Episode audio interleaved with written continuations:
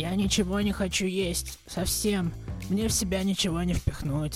Я слышала, что если есть мед, то раковые клетки растут быстрее. Они любят сладкое. Мне удалили молочную железу 10 лет назад, и я теперь сижу на диете из красных продуктов.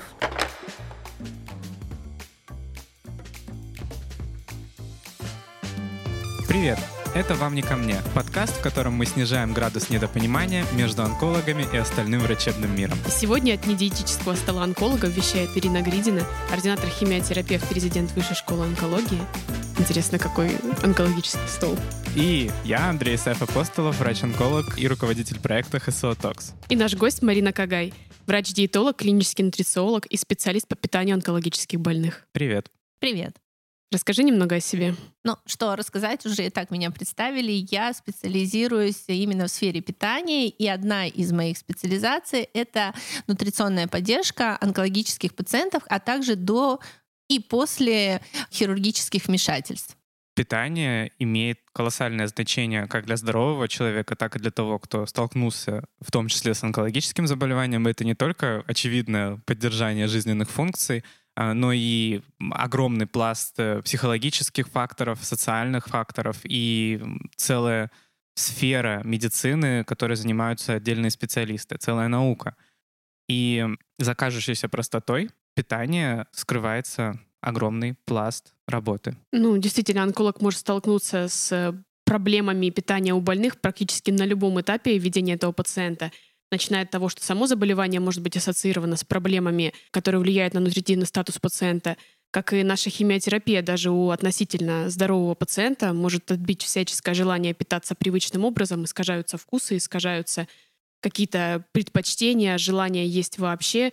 И часто онкологу просто некому обратиться за советом, потому что встретить диетолога иногда сложнее, чем наткнуться на Йети и они не так доступны, как хотелось бы, а особенно те диетологи, которые специализируются на онкологии, их вообще единицы — это э, супер редкое явление. И поэтому врачу-онкологу приходится брать на себя часто решения, которые касаются питания. Иногда это просто уговоры из разряда «поешьте, пожалуйста», иногда это угрозы, иногда это назначение первого попавшегося средства дополнительного питания, которое приносят фармпредставители.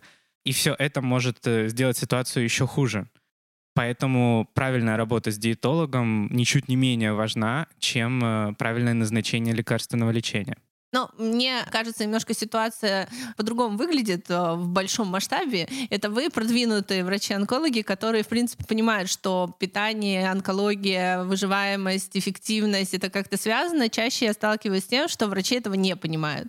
И те пациенты, которые приходят ко мне с разных регионов страны, чаще говорят о том, что им вообще ничего не объяснили. Вот буквально на прошлой неделе у меня была консультация, где пациентке была проведена а, большая операция, но о том, а, что вообще надо следить за своим весом, надо следить за своим висцеральным пулом белка, что вообще нужно что-то делать, ничего не объяснили.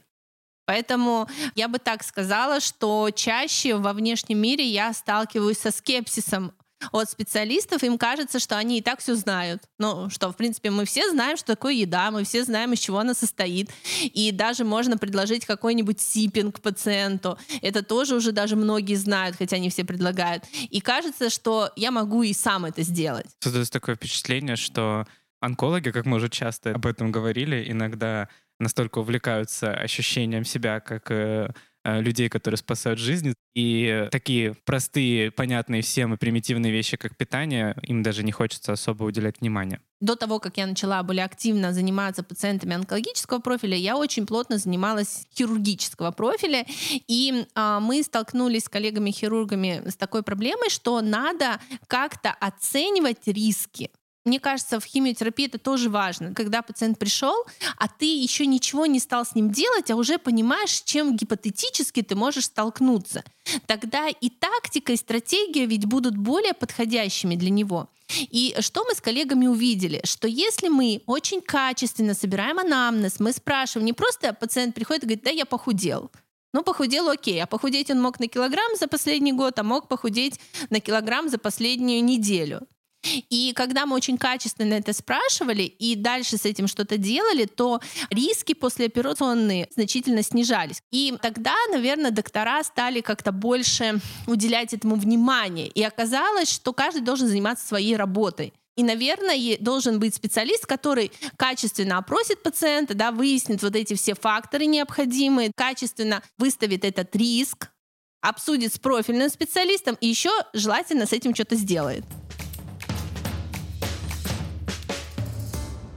Марина, расскажи какой-то случай, который больше всего запомнился при работе с онкологическим пациентом. Но это было где-то год, наверное, 2015.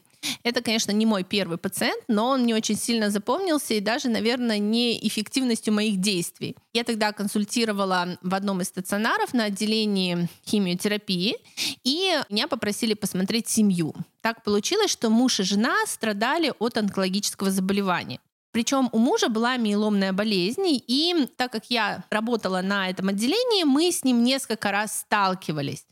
И, наверное, больше всего, что меня в этой ситуации зацепило, вот это какая-то стойкое желание жить, да, и стойкое желание с этим что-то делать. Потому что иногда, когда я задумываюсь, а как бы я себя вела, находясь в этой ситуации, я, честно говоря, не всегда уверена, что у меня бы хватило настолько жизненной силы противодействовать своему заболеванию. И он запомнился для меня как человек какой-то несгибаемой воли. Потом, конечно, в один из каких-то консультативных дней я узнала, что, а, к сожалению, его путь жизненный закончен, но он в любом случае остался у меня в памяти как именно человек, который имел смелость противодействовать своему заболеванию, да, независимости от тяжести, независимо от того, что-то у него, возможно, и прогрессировало. Потому что часто я сталкиваюсь с пациентами, которые, может быть, даже и не настолько выраженное у них заболевание, но их желание жить уже очень сильно подорвано. Это одно из тех вещей, которые просто восхищает меня, которое влюбляет меня в онкологическую специальность. Это наши пациенты. Действительно, столкнувшись с серьезным диагнозом, многие из них совершенно иначе пересматривают взгляды на собственную жизнь, на собственные планы, и в них проявляются настолько изумительные человеческие качества, смотря на которые ты восхищаешься и задумываешься о том вообще, может, и мне на собственную жизнь надо бы пересмотреть некоторые взгляды. К слову, миеломные болезни — это, правда, очень тяжелые пациенты, теряющие огромное количество белка. Это, конечно, стремительно ухудшает их состояние, и это вот тот самый этап, когда их нутритивная поддержка куда важнее, чем их противоопухолевое лечение. Часто с таким сталкиваюсь. У меня еще сейчас вспомнился кейс. Там был рак языка. И, кстати говоря, и терапия это была а, подобрана эффективно, и все шло хорошо, но мы столкнулись с такой проблемой, что пациентка просто не соблюдала рекомендации по питанию и прогрессирующих худела. И, а, наверное, что я не очень люблю в своей профессии и стараюсь это всячески как-то для себя разложить, объяснить, это чувство безысходности.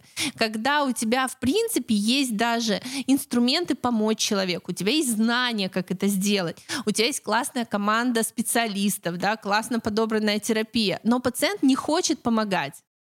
И здесь, ну, когда я была моложе, да, я сильно расстраивалась, сильно переживала, вот это вот, ну как же так, ну я же пришла менять этот мир, менять а, людей, улучшать, помогать и так далее, а тут человек не помогает. Но с возрастом я поняла, что, наверное, самое важное, что нужно сделать на своем медицинском пути, это принять это. Потому что, в конце концов, каждый имеет право поступать со своей жизнью так, как он хочет. Но а мое право тогда, когда человеку нужна моя помощь, да, качественно ее оказать. В итоге все-таки это больше про то, что ты принимаешь выборы своих пациентов, либо же все-таки за время как-то выработала механизмы по повышению комплайентности? Конечно, я постоянно обучаюсь, как мне повышать комплайентность. Но мы же понимаем, что в итоге мы все равно сталкиваемся с желанием или нежеланием человека соблюдать эти рекомендации. Я уверена, что у вас есть какие-то кейсы, когда пациент отказывался от противоопухолевой терапии. И, а, наверное, здесь дальнейшее давление на него не имеет смысла. Он все равно поступит так, как он хочет поступить. И часто наоборот, когда ты говоришь, ну окей, давайте обсудим эту вашу позицию, бывает, что человек передумывает, да, он отказывался, потому что не понимал, а комплайнса не было. Я как-то объясняю это тем, что ну, все, что я могла сделать, я сделала. Как в книге Терри Пратчета, а, где капитан Вайс, он ходил по мостовой и говорил себе, нужно просто хорошо делать свою работу. Вот в таких ситуациях я себе говорю, Марина, нужно просто хорошо делать свою работу. Вот все, что ты можешь, надо сделать хорошо. Безумно важная вещь, о которой мы хотели бы сегодня поговорить, это, конечно же, питание пациентов после тяжелых э, больших операций на желудочно-кишечном тракте. В первую очередь это, конечно, гастроктомия, ПДР, э, ну и любые другие крупные операции, которые могут повлиять на дальнейшее питание пациента и его нутритивный статус. И это может отразиться не только на самочувствии пациента, на его психологическом состоянии. Это может повлиять и на дальнейшее лечение, потому что после гастроктомии часто назначается адювантная химиотерапия. И мы постоянно сталкиваемся с тем, что пациенты из-за того, что у них стремительно ухудшается их состояние после такой большой операции, они не могут просто получать противоопухолевое лечение, что, конечно, сводит во многом наше лечение на нет когда я начала работать диетологом, и когда я столкнулась с врачами, я очень сильно расстроилась, потому что они считали, что мое место на кухне варить каши, а готовить я, в принципе, не люблю, не очень умею, да, и вот тут кризис профессии у меня наступил. И я решила, что, блин, ну надо же как-то весь свой интеллект куда-то приложить. И на одной из конференций я услышала о таком направлении, как фастрек хирургия. И мне так понравилось. Я думаю, о боже, там же пациент сразу в первые сутки встает, идет, ходит, он не ограничен, как это круто. И я предложила еще работая в Новосибирске хирургам эту идею. Меня, конечно, обсмеяли, но я не расстроилась. И переехав уже в Санкт-Петербург, я предложила это уже хирургам Санкт-Петербургской клиники. И, о чудо, они меня поддержали. И мы начали как раз работать с пациентами после обширных операций. И здесь ведь очень важно как раз-таки подумать, а что до операции. Потому что я всегда, вот и преподавая на кафедре врачам, я всегда говорила, зачем нам этим заниматься? Затем, чтобы максимально быстро передать пациента из хирургической клиники в онкологическую, потому что сроки, когда будет начата химиотерапия, очень сильно повлияет на эффективность терапии. И как раз мы начали внедрять в клинике протоколы РАС. Это подготовки пациентов в предоперационном периоде. И у меня вот как раз был такой пациент, по-моему, это был рак толстой кишки. И он был, честно говоря, так немножко депрессивен, и приходилось тратить очень много времени, сил, интеллекта, как провести с ним беседу. Хорошо его родственники тоже помогали, чтобы убедить его на вот эту предоперационную подготовку. Но в итоге мы как-то все дружно справились, еще и привлекли хирурга, и он а, нехотя, но выполнял. И самое, наверное, меня вот убедившее, что да, мы на верном пути, надо этим заниматься, когда наш этот пациент такой весь очень грустный и плохо себя чувствующий, уже там на третьи сутки нормально кушал, а когда я его встретила через месяц, я его не узнала. Не потому, что я его забыла, а потому, что это был какой-то абсолютно другой человек. И вот тогда я подумала, ну блин, это же очень круто. Когда вот я такое вижу, это меня убеждает, что все не зря. Тут очень важная мысль прозвучала, что перед такими большими операциями вспоминать о враче-диетологе нужно не тогда, когда операция уже случилась, и тут такие, так, а как бы у человека-то нет желудка, давайте, наверное, что-то подумаем по поводу его питания. А все-таки начинать работу необходимо на этапе до операции, подготавливать к этому пациента. Тем более, что зачастую химиотерапия начинается еще перед э, тем, как будет проведена операция. Я вот тут хочу печальный кейс рассказать. Значит, у пациента, молодой пациент, ему, по-моему, было что-то 40 с плюсом, и у него был диагностирован рак а, прямой кишки. А, его прооперировали, но, в общем, что-то как-то не задалось, и пациент на этом фоне погрузился в депрессию и отказывался есть. Но уже я там не знаю, как это все происходило, потому что меня так к нему пригласили через полгода после операции. Ну, вы представляете, да? То есть прооперировали, Через полгода он был истощенный, а мы смогли ему поставить только парентеральное питание, и еще где-то через месяц он пошел к химиотерапевту. Поэтому, конечно, надо начинать до, да, и даже если, ну, а часто, конечно, я сталкиваюсь с тем, что приглашают, когда пациент похудел на 10, 15, 20 процентов. Здесь сделать что-то вот прям кардинальное, ну, практически невозможно. Это очень всегда печально. А когда мы начинаем заниматься с пациентом до операции, плюс у нас разработан классный алгоритм, как и вести его после операции, во-первых, это минимум затрат для медицинского коллектива, потому что все отлажено настолько, что каждый просто качественно делает свою часть работы. И это классные всегда результаты на выходе. Ну, к сожалению, в реальной практике случается и по-другому. И обычно то, с чем мы сталкиваемся, это когда пациенту проводят какую-то крупную операцию, например, гастроктомию. Толком ему ничего не объясняют в хирургическом стационаре.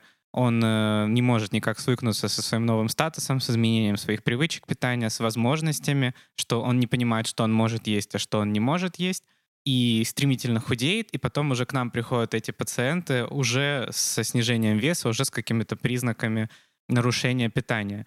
У меня есть прекрасная просто история про одного пациента, который уже поступил ко мне после гастроктомии с, со сниженным весом, со сниженным питанием, и уже скрипя приходилось назначать ему химиотерапию.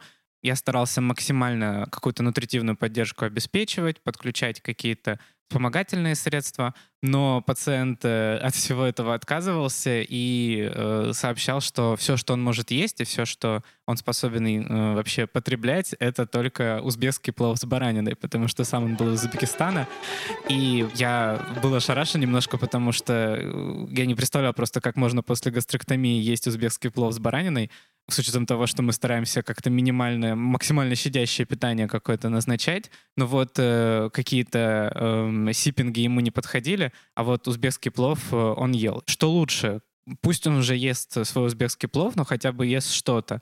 Или все-таки нужно максимально грамотно стараться настраивать питание с учетом всяких вспомогательных средств, с учетом эм, колоража и прочего, или пусть уж раз, раз хоть так, то пусть уже хотя бы так кушает. Он ел его прям так или он его в блендере а, Он измельчал? вырезал на мелкие кусочки. Ну, в смысле, он кусочки баранины вот так вот рубил, как в оливьешку, и все остальное просто кушал. У меня было много пациентов после гастроктомии. К чему я пришла? К какому выводу? Что резервы организма бесконечны. А, потому что были пациенты, которым была проведена резекция, и они страдали от тяжелого демпинга, не могли есть ничего. И тут же ко мне мог на следующий день прийти пациент, который ел а, 300-400 миллилитров. Поэтому я всегда исхожу из того, что первое, что а насколько сохранена функция ЖКТ, насколько вот эта адаптация происходит быстро. И дальше, потому что обычно пациент как заходит? Здравствуйте, доктор, скажите мне, что мне есть, а что мне не есть. Я никогда на этот вопрос не отвечаю, потому что, честно говоря, ответа я не знаю. А, и вначале я предлагаю им... от- Поэтому любая терапия, она имеет точку приложения, в том числе и диетотерапия. Поэтому вначале мы с пациентом отвечаем на вопрос, зачем ему это делать. А, например, ему это нужно для того, чтобы перенести максимально качественную операцию, быстро и эффективно, без осложнений. И начать как можно И быстрее начать лечение. химиоадъювантную терапию. Я всегда пациентам говорю о том, что если, например, это без операции, только химиотерапия, то, опять же, это же не мной придумано, что статус питания влияет на эффективность химиотерапии. Да? Что нам говорят последние исследования о том, что если пациент снижает вес, то ухудшается чувствительность опухоли к химиотерапии, повышается риск побочных эффектов. Но и самое вот для меня, наверное, печальное, это когда химиотерапевт не может применить ту схему, которую надо применить, или не может применить в той дозировке, в которой надо применить, или в том сочетании, в котором надо применить. Ну и самое печальное, когда, в принципе, а, вообще невозможно применить терапию, потому что состояние пациента таково, что он ее не перенесет.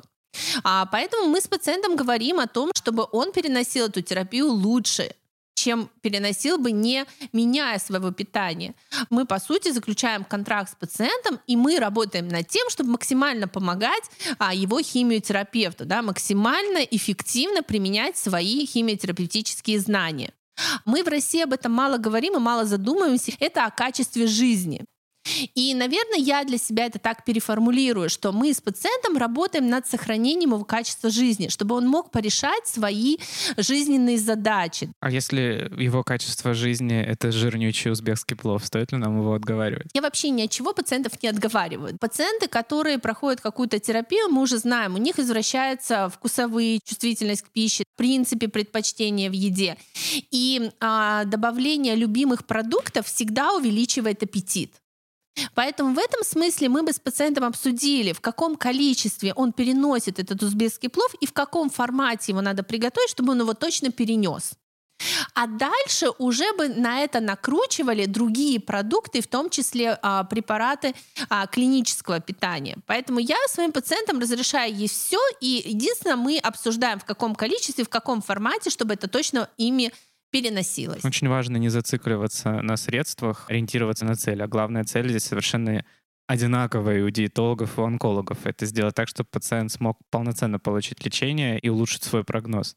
Невозможно, да и не надо разделять часть лечения, которая касается питания, и часть лечения, которая касается химиотерапии. Это очень взаимосвязанные моменты, и когда пациент приходит к диетологу, параллельно решается и его судьба как онкологического пациента в целом а не только его возможности питания и вкусовые предпочтения. Это очень неприятная ситуация, когда стремительное снижение нутритивного статуса пациента заставляет химиотерапевтов отказываться от предпочтительной схемы, и особенно если нет возможности обратиться к нутрициологу, это правда такой редкий зверь, и кажется, что он обитает только там где-то и разрабатывает меню для столовой, даже если он вообще есть в этом центре. И так иногда почешешь репу и подумаешь, так, ну я слышал, что вот в какой-то вон той клинике, значит, есть вот такой вот доктор. Из-за этого всего онкологу приходится разбираться самостоятельно, и в какой-то момент он начинает задумываться о том, нужна ли заместительная терапия ферментами, нужно ли подключить лечебное питание для данного пациента.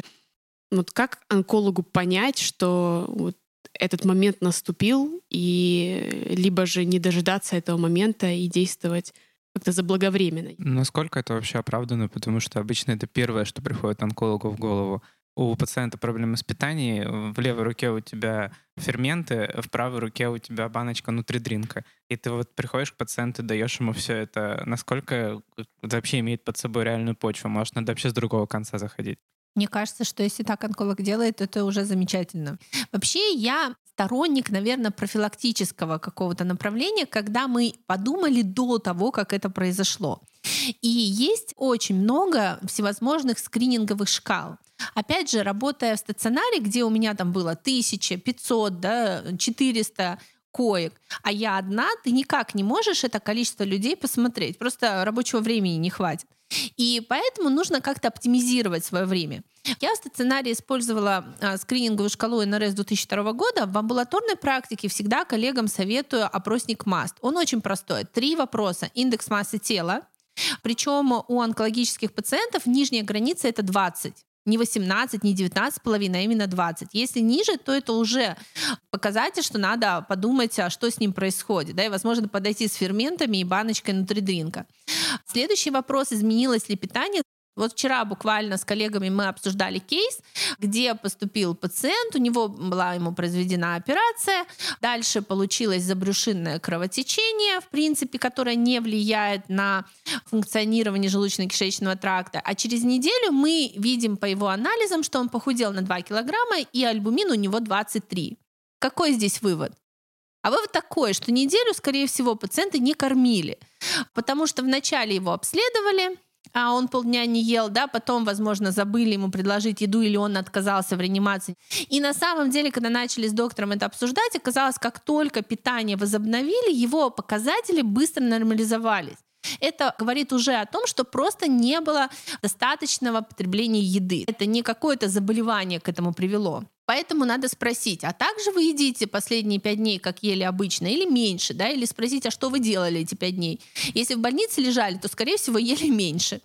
И похудел или нет пациент за последние 3-6 месяцев, да, на какое количество. Если у нас по всем трем а, есть да, то, соответственно, уже надо звать а, нутрициолога. Да? Если по одному, то надо уже задуматься, да, и, может быть, более детально пациента проспрашивать. Вот есть такая простая шкала. Дальше, если мы уже выбрали группу, которой надо заниматься, тем более мы знаем, что все пациенты, которые имеют опухоль желудочно-кишечного тракта, который готовится, либо проведена хирургическое вмешательство, им всем показана нутриционная поддержка.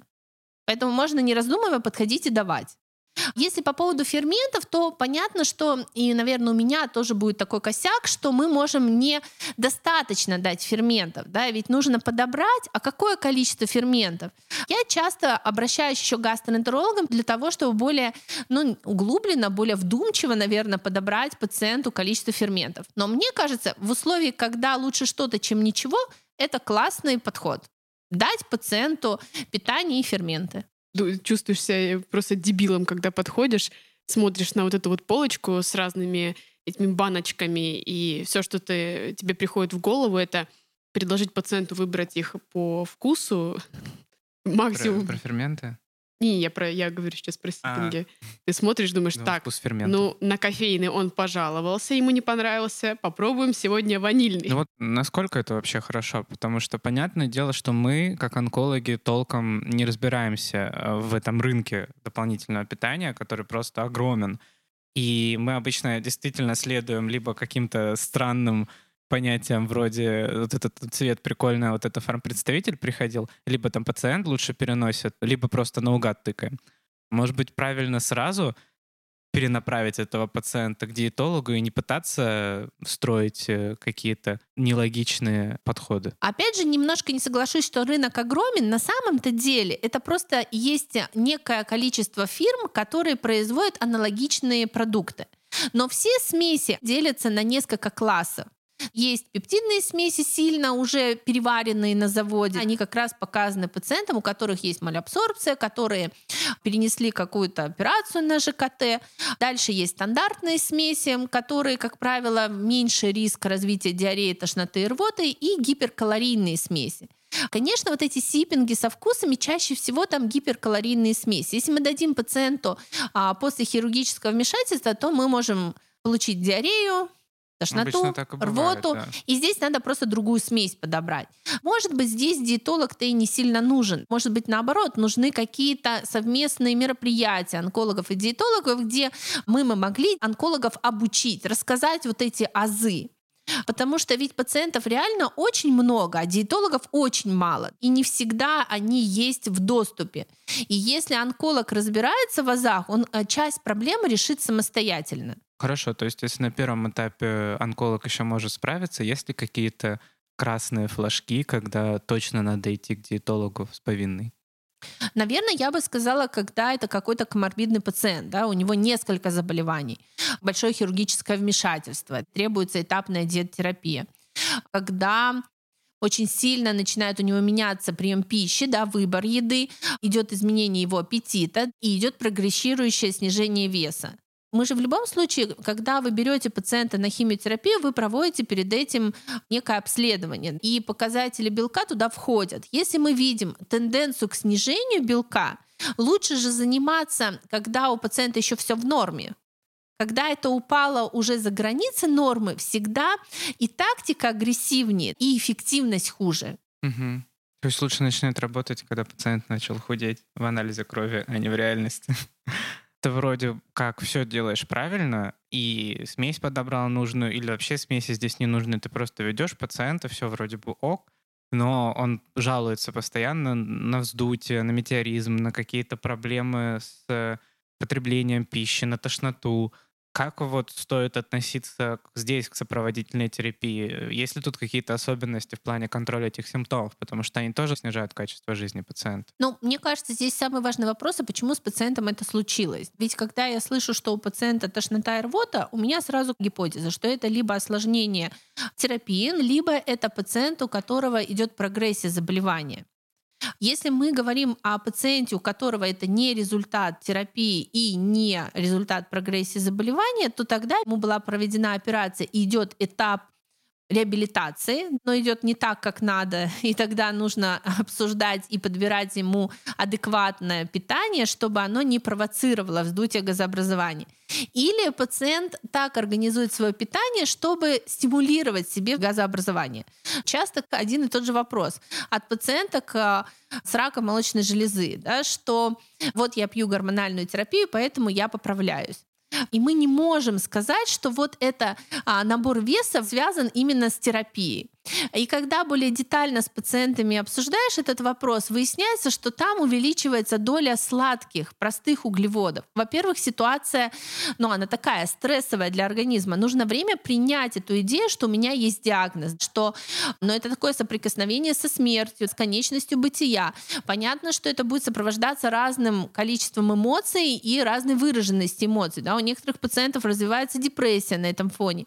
А мы привыкли справляться с своими проблемами проблемами с помощью еды. И поэтому простые углеводы начинают увеличиваться. Поэтому здесь, наверное, надо выяснять, а как вы живете, а что вы делаете, а как вы едите, когда у вас появляются эти симптомы. Ну и уже детально с пациентом эти вопросы решать. Марина, расскажи, пожалуйста, а что тебя бесит в работе с онкологами и что могли бы онкологи изменить в себе и в своей работе, чтобы подружиться с диетологами? Мы такие милые, поэтому я даже не могу а, вспомнить, что меня бесит. Хотя в реальности меня много что бесит, да? Что меня бесит? Ну, представь перед собой тех, кто бесит. Да-да-да. А, ну, этот онколог, который э, тебя бесит, он сейчас в этой комнате? Нет. Он в этой комнате. Мы, врачи, в принципе, люди непростые. И тема нарциссизма, высокомерия и гордыни стоит очень рядом с нами. И поэтому какая-то специальность из себя выделяют. Часто это негативно влияет при взаимодействии с специалистами другого профиля. Когда ты подходишь, и вы вроде бы партнеры для того, чтобы решить одну задачу, но у врача нет времени, желания с тобой что-то обсуждать, а ты не можешь сам принять решение. Я же не знаю, не могу сказать, какая предполагаемая продолжительность жизни человека, какую терапию вы собираетесь проводить, какие гипотетические осложнения могут возникнуть, какая какая вообще стратегия терапии у этого пациента. И ты хочешь это узнать у человека, а человек не хочет тебе об этом говорить. И вот это реально бесит. Или, например, когда ты работаешь в клинике, и ты видишь пациентов, которые нуждаются в тебе, но глаз-то наметан, а доктор этого не видит. И тут тоже возникает вопрос, ну не увольнять же его или как, что с ним делать? Позови да? меня уже наконец, пожалуйста. Да. А, вроде Можно ты ненавязчиво ходить по коридору. Ненавязчиво ходить, как совесть, да. И дышать да, над да. компьютером рабочим онкологом. Да, он сидит там просто что-то печатает, и ты медленно у него за спиной так начинаешь сопеть. А ты сегодня помнил обо Да. мне, да? А я попробую. Когда мы говорим о паллиативных пациентах, особенно в случае, если ожидаемая продолжительность жизни не очень высокая, в районе трех месяцев, например, некоторые онкологи, особенно те, которые хотят быть прогрессивными, огромное внимание уделяют питанию, отправляют пациента к диетологу, формируют во многом вот это вот взаимодействие, подключают иногда там парентеральное питание. Очень много уделяют этому значения, хотя мы точно знаем, исследования подсказывают нам, что какая-то агрессивная нутритивная поддержка для пациента, у которого прогноз не очень хороший и ожидаемая продолжительность жизни не очень высокая, она никак э, ему этот прогноз не улучшит. А, Какое значение для врача-диетолога имеет прогноз э, заболевания и жизни пациента? Ну, конечно, а, когда я спрашиваю у врача-химиотерапевта, какой прогноз, я для себя взвешиваю, насколько агрессивно мы собираемся а, вести данного пациента. Понятно, что если прогноз 3 месяца, ни о какой агрессивном сопровождении речи не идет. Да? И вообще, если мы, опять же, вернемся к исследованию, к рекомендациям, а, то там однозначно написано, что ничего делать не надо. Здесь принимаю такую позицию, что в этой ситуации есть пациенты, которые а, принимают решения. А ведь а, каждый из нас по-своему хочет закончить свой путь. У него есть какие-то нерешенные задачи. А что мы точно знаем, что а, клиническое питание, вообще нутриционный статус влияет на качество жизни, на возможность эти задачи решить. И я вот помню один кейс, он был тоже очень давно, лет 7 назад. А, Это была женщина молодая, где-то 30 плюс, и там был распространенный канцероматоз, ну то есть тяжелейшая ситуация. Но она хотела дождаться, когда ее ребенок пойдет в школу. Это была ее жизненная задача, да, и она приняла решение о том, что она хочет проводить нутриционную поддержку. И, на мой взгляд, это не мое право принимать решение, сколько пациент собирается прожить. Да? Мы же с вами прекрасно знаем, что наши прогнозы — это не истина в последней инстанции. Мы решили три месяца, он прожил полгода, а, или мы решили полгода, а он прожил два месяца. То есть все настолько нестабильно, и мы не Господь Бог, чтобы точно знать, когда что произойдет. И я здесь, наверное, вижу свою какую-то роль и миссию в том, чтобы помочь человеку эти свои задачи решить. Поэтому в каждом случае, наверное, стоит принимать решение индивидуально. Вот зачастую, когда онкологи понимают, что пациент на, встает на тропу end of life, и он пытается всячески дать им какие-либо рекомендации по питанию в том числе, и он максимально качественно пытаясь это сделать, рекомендует консультацию диетолога, нутрициолога, даже если раньше вообще ее не было. И у меня э, складывается впечатление, что это такая плацебо-консультация, то есть когда нужно было, этого не было сделано. Когда такая яркая нутриционная поддержка уже, скорее всего, не нужна пациенту, мы ему говорим, нет, давай иди, пусть нутрициолог тебе распишет, расскажет, как ты будешь питаться. И, возможно, онкологу в этот момент э, не стоит рекомендовать пациенту дополнительно бегать по другим специалистам, которые зачастую не входят в рамки э, системы обязательного медицинского страхования. Для меня здесь сложный этический момент, что, с одной стороны, неэтично не порекомендовать, а с другой стороны, неэтично порекомендовать э, пациенту такую консультацию, которая, скорее всего, никак не отразится ни на прогнозе, ни на, возможно, даже качестве жизни. Да, это действительно сложно осознать, особенно когда ты не очень знаком с паллиативной медициной или когда ты только начал работать что как так, пациент не хочет есть, и мы такие, ну ладно, хорошо.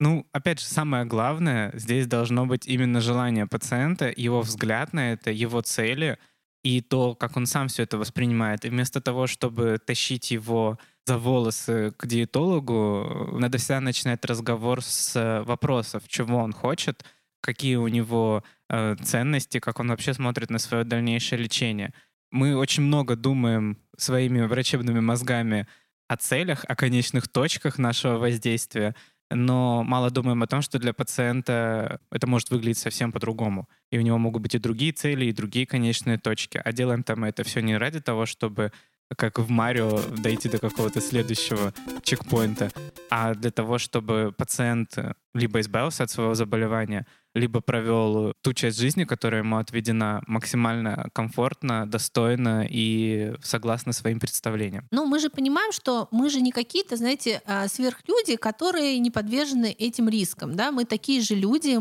и, конечно, очень сложно смотреть на то, как человек а, заканчивает свою жизнь. Конечно, а, там будет много эмоций, там будут родственники, которые а, тоже пытаются что-то сделать. Да? И часто врачу очень сложно все это переживать, не хочется, не надо и вообще не считает нужным.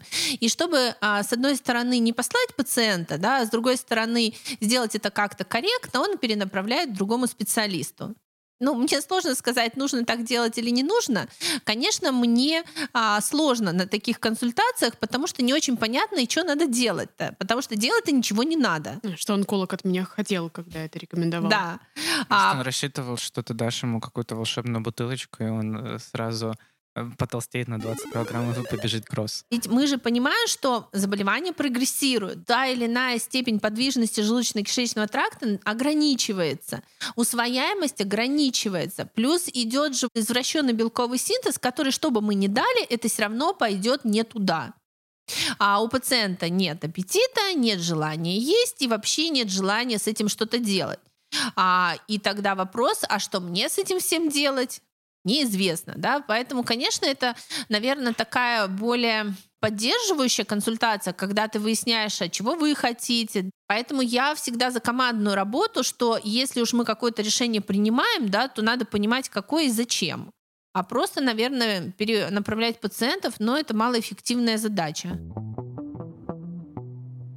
Это, кстати, очень сильно роднит онкологов с диетологами, потому что в нашей специальности тоже безумно много зависит от коммуникации, от э, понимания цели пациента, его ценностей, его отношения к лечению, его готовности это лечение выполнять. И ты не можешь быть просто онкологом с вагончиком своих знаний, который ты вывалишь перед пациентом, ты еще должен с ним об этом поговорить. И если мы понимаем, что у него плохой прогноз, но он хочет все равно сохранить какое-то человеческое достоинство, допустим, в паллиативной онкологии часто рекомендуется, даже если пациент не ест, то он все равно принимает участие, там, допустим, в семейных обедах или ужинах, что он присутствует за столом. Он должен э, до последнего, если он хочет этого, чувствовать себя полноценным человеком. И для многих питание — это не просто возможность закинуть что-то в топку своего организма, это важнейший социальный акт, к которому мы привыкаем еще с раннего детства.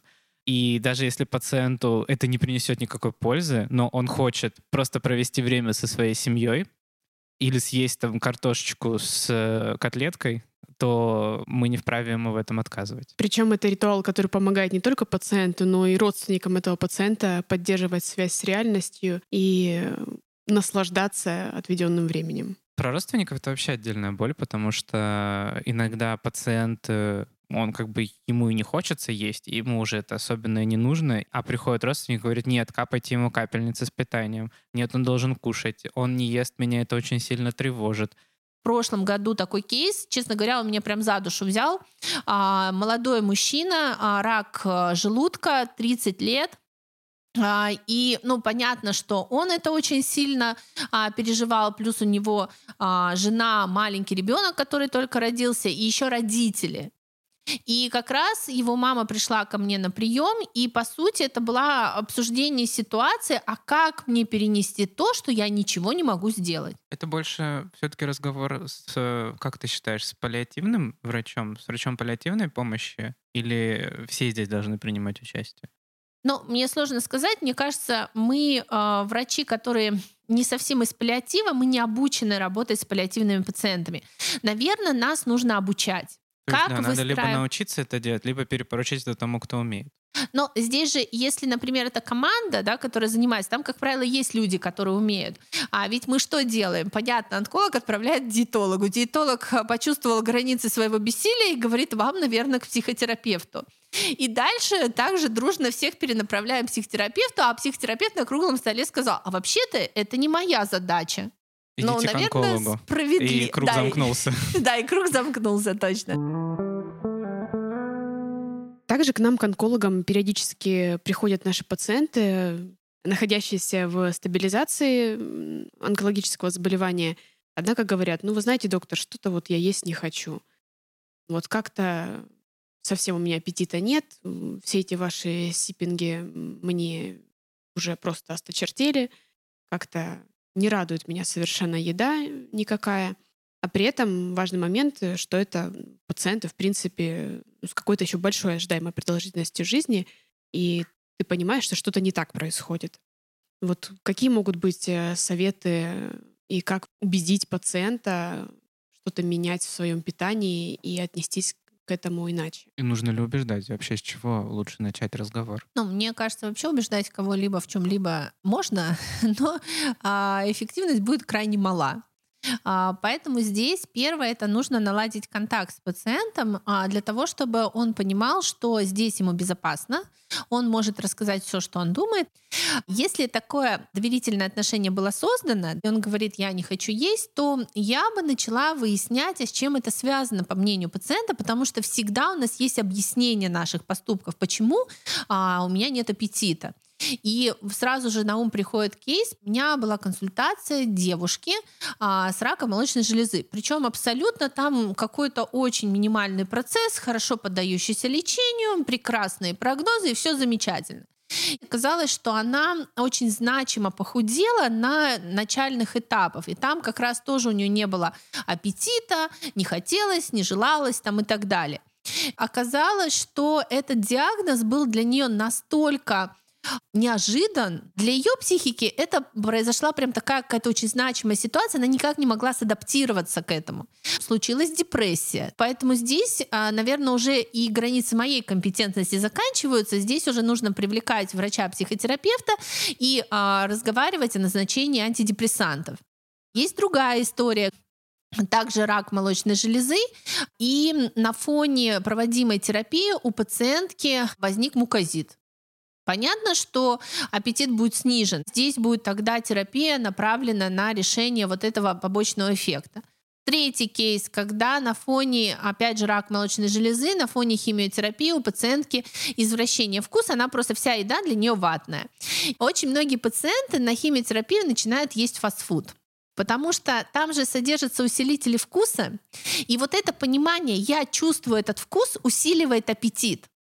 А почему, например, я никогда пациентам говорю, не ешьте это, да? Хотите соленых огурцов? Окей, ешьте. Мы же все равно понимаем, что там будет 5 грамм этого соленого огурца или там а, 10 миллилитров вина. На что это повлияет? Ни на что. Но зато будет вот это ощущение, я это чувствую.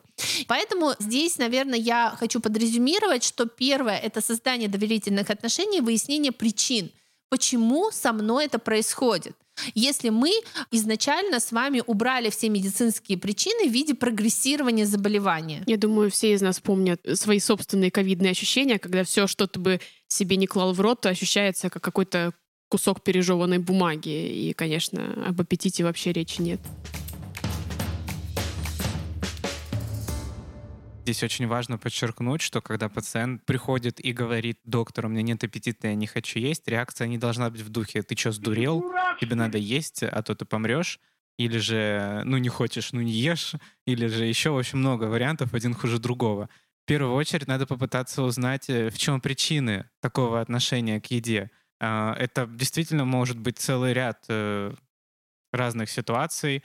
И даже вот э, ты сказала про мукозит. У меня был кейс, Молочная железа тоже, адъювантное лечение а, с последующей гормонотерапией. На, на первом курсе химиотерапии у нее развился мукозит. Он не был, ну, как бывало, и гораздо хуже. То есть это была более-менее э, контролируемая ситуация. Длилось это там чуть больше недели. Мы быстро это купировали, вылечили. А, все было хорошо. Но проблемы с питанием у нее потом были регулярными и довольно серьезными, потому что у нее выработался страх перед едой. Она каждый раз, когда хотела принимать пищу, когда она думала об этом, она вспоминала об этих язвах во рту, и э, у нее снижался аппетит, хотя этот мукозит прошел уже давным-давно. То есть иногда это все супер неочевидно и прячется где-то в голове пациента, нужно лишь просто спросить. Мы очень часто, осознанно или нет, друг от друга как-то отдаляемся, сегрегируемся, э, зацикливаемся на своей специальности, но э, с пациентом так не работает. И это все безумно интересно и очень здорово и важно, что мы об этом сегодня поговорили. Марина, спасибо большое. И э, на самом деле это вот очередная демонстрация того, как мы можем сложить какое-то собственное представление о смежной специальности и думая, ну, нутрициолог — это кто-то очередной с сертификатом, купленным на курсах в Инстаграме. Хуже иногда это какой-то странный человек, а, который живет где-то на кухне в больнице, как на сферату прячется в подвале, его никогда никто не может увидеть. А, и все, что он делает, воображение многих врачей, это пишет вот эти вот бланки для питания в больничке, э, чередует там кашку с картошечкой. Это же вообще ужасно, что действительно я слышал от коллег такое мнение, что диетолог — это тот человек, который должен составлять режим питания в больнице. Вот это все, что он должен делать. Так мы перешли от проблем стигматизации онкологических пациентов к стигматизации врачей-диетологов. И, кстати говоря, очень важная тема, потому что, да, многие врачи обесценивают нашу профессию. Марин, все-таки как ты считаешь, э, почему онкологическим пациентам к тебе? Ну, потому что я могу помочь им получить ту терапию, которая им нужна в том объеме и в том количестве, которое им показано.